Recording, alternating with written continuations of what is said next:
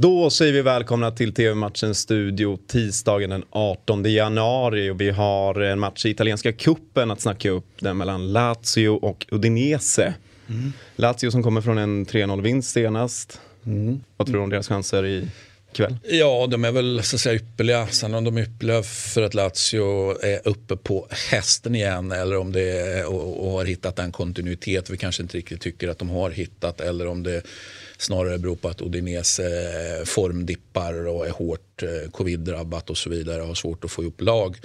Eh, ja, det är väl egentligen båda sakerna och båda sakerna är argument för att Lazio väl ganska bekvämt ska ska sopa hem den här matchen. Jag kan inte riktigt se det på något annat sätt. Mm. Åttondelsfinal alltså i Coppa Italia. Mm. Udinese, vad tror du om deras chanser? Ja, som sagt var hårt eh, covid-drabbade så, så, så att, eh, är väl Ja, jag, jag, ser ändå chanserna som små, men, men alltså, lite grann beroende på hur många spelare som hinner komma tillbaka. Och nu har ju en del eh, liksom börjat komma tillbaka också. Så att, eh, Eh, man såg ju inte allt för dumma ut i, i, eh, i helgen här eh, kan jag tycka. Liksom. Sen fick man inte resultatet med sig, men, men, men, men i situationen som var så begärde inte jag det. utan jag letade efter spelmässiga signaler och kan jag väl tycka att jag, jag såg en del sådana. Absolut. Va? Så, men det, Udinese är inte på något sätt ett dåligt lag. Utan man, man kommer att klara sig kvar. Inte italienska cupen då som vi pratar om nu, men man kommer att klara sig kvar i, i ligan eh, ganska bekvämt. Mm.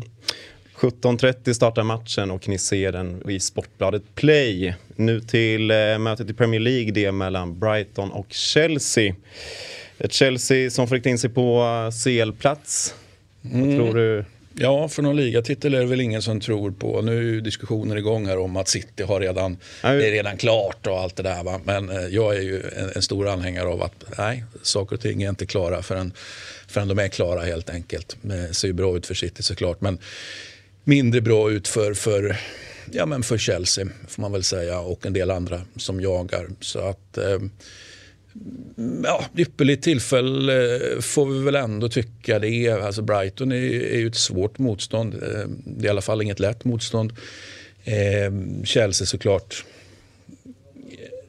Ja, man, är, man är ju favorit även om man har, har, har blandat och gett liksom, eh, både resultatmässigt och spelmässigt på slutet. Så, så, så är man favorit. Va? Men, men man ska inte utesluta att Brighton plockar på sig en poäng här. Men, men, men jag tror väl ändå att Chelsea Ja. Brighton som startade säsongen eh, väldigt bra har börjat få upp eh, lågan nu igen. Mm.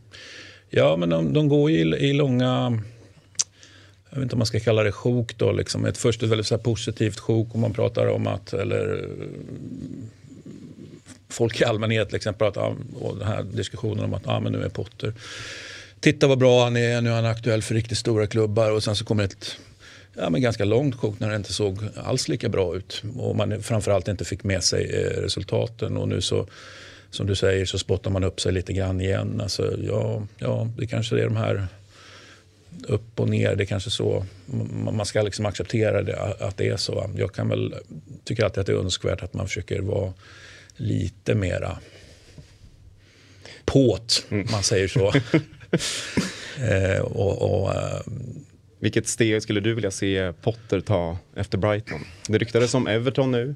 Ja, det har ju ryktats om Arsenal och det har ryktats om... Ja, men det är liksom, så fort det är någonting som är ledigt, som är liksom lite uppåt eller en, en hyfsat stor så att säga, piazza så, så är ju Potter hela tiden med i diskussionen. Så det är väl någonstans ett bevis på att, jag vet inte om fotbollssystemet, så att säga, in, inuti fotbollssystemet är så övertygade om att han ska liksom få testas på ytterligare nivå. Men bevisligen är det ju så att fotbollsjournalisterna runt om, både Sverige och, men även England, då liksom ändå pratar på ett sätt som om att han är värd chansen och, och, få göra någonting. Så att, eh, förr eller senare ska han ju, ska han ju testa. Så är det ju bara. Mm. Om han inte kraschar med Brighton innan, Nej, men det tror vi ju inte att han gör. Nej, det tror jag verkligen inte. Matchen startar 21.00 och ni ser den i Viasat Premium. Det var allt för TV-matchens studio idag. Vi är tillbaka imorgon igen. Hej!